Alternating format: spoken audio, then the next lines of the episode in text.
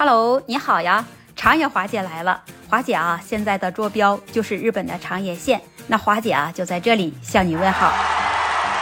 你知道华姐就喜欢研究好吃的，这不是昨天吗？华姐在家没事儿，我就在网上啊看到了这么一种的谷物，让华姐啊想起来了。华姐小的时候呢，我的妈妈经常用这种谷物给我们做一些糕点。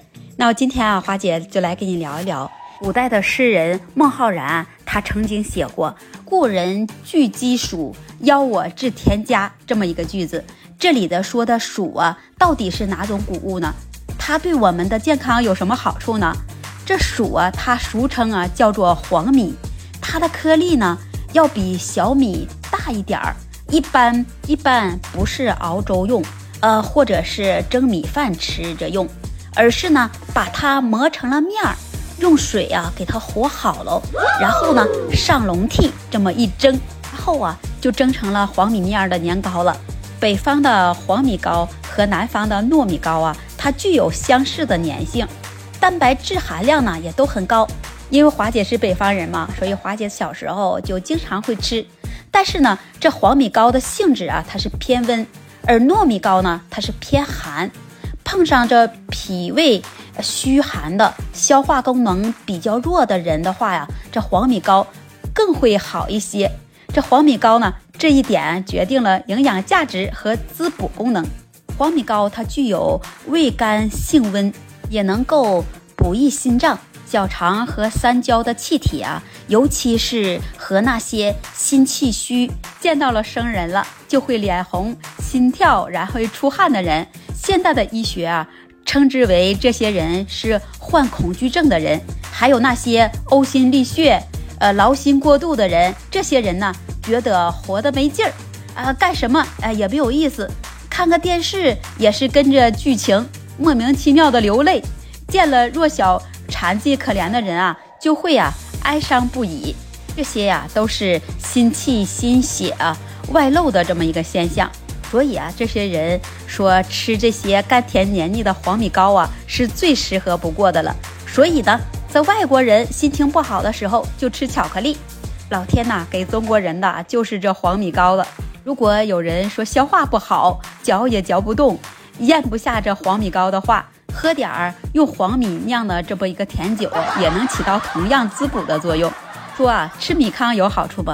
那我母亲的老家呀，它就是西北农村的。在那里生活，那里的生活非常的艰苦，平时吃的就是用高粱米磨成的这么个糕。那即便吃一顿这黄米糕啊，那也是些用不脱皮的粟米磨成的面儿，蒸成的糕吃。这样的糕杆颜色呢都比较发黑，口感也比较出力。但是呢，这种方式啊却很健康，因为任何生物呢都是对立统一的这么一个整体。比如说荔枝吧。那它是性热，吃多了也会让人能发热，甚至啊口鼻出血。但是治疗方法呢是用核煮水喝。那比如说梨，它的性寒，体质虚寒的人吃了梨就会出现腹痛、腹泻的症状。那其实呢，只要是连着中间的梨核一起啊嚼着吃了，就会平衡它的寒性。那古代道家养生吃的就是全麦饭。连着皮一起吃。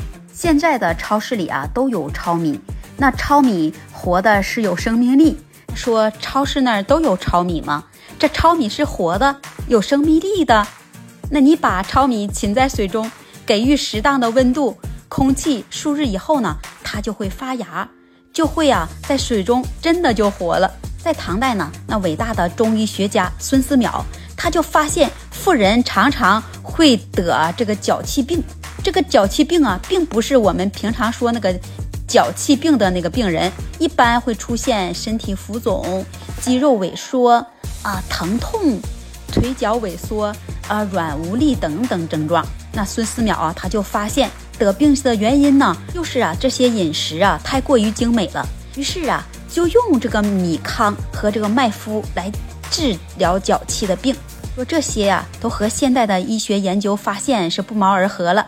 我们现在吃的这精米精炼，在加工的时候啊，都会去掉了大量的米皮和这个米胚，而维生素 B 一呢，恰恰在这些部分的含量中是最多的。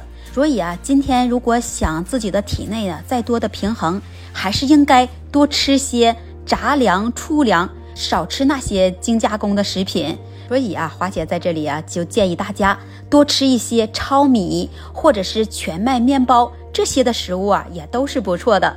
今天听了华姐给你这么多的分享，你是不是觉得那我们为了以后身体的健康，我们要多吃一些糙米了？如果你喜欢华姐的分享，那么你就关注订阅华姐的专辑吧，也可以在评论区和华姐留言互动。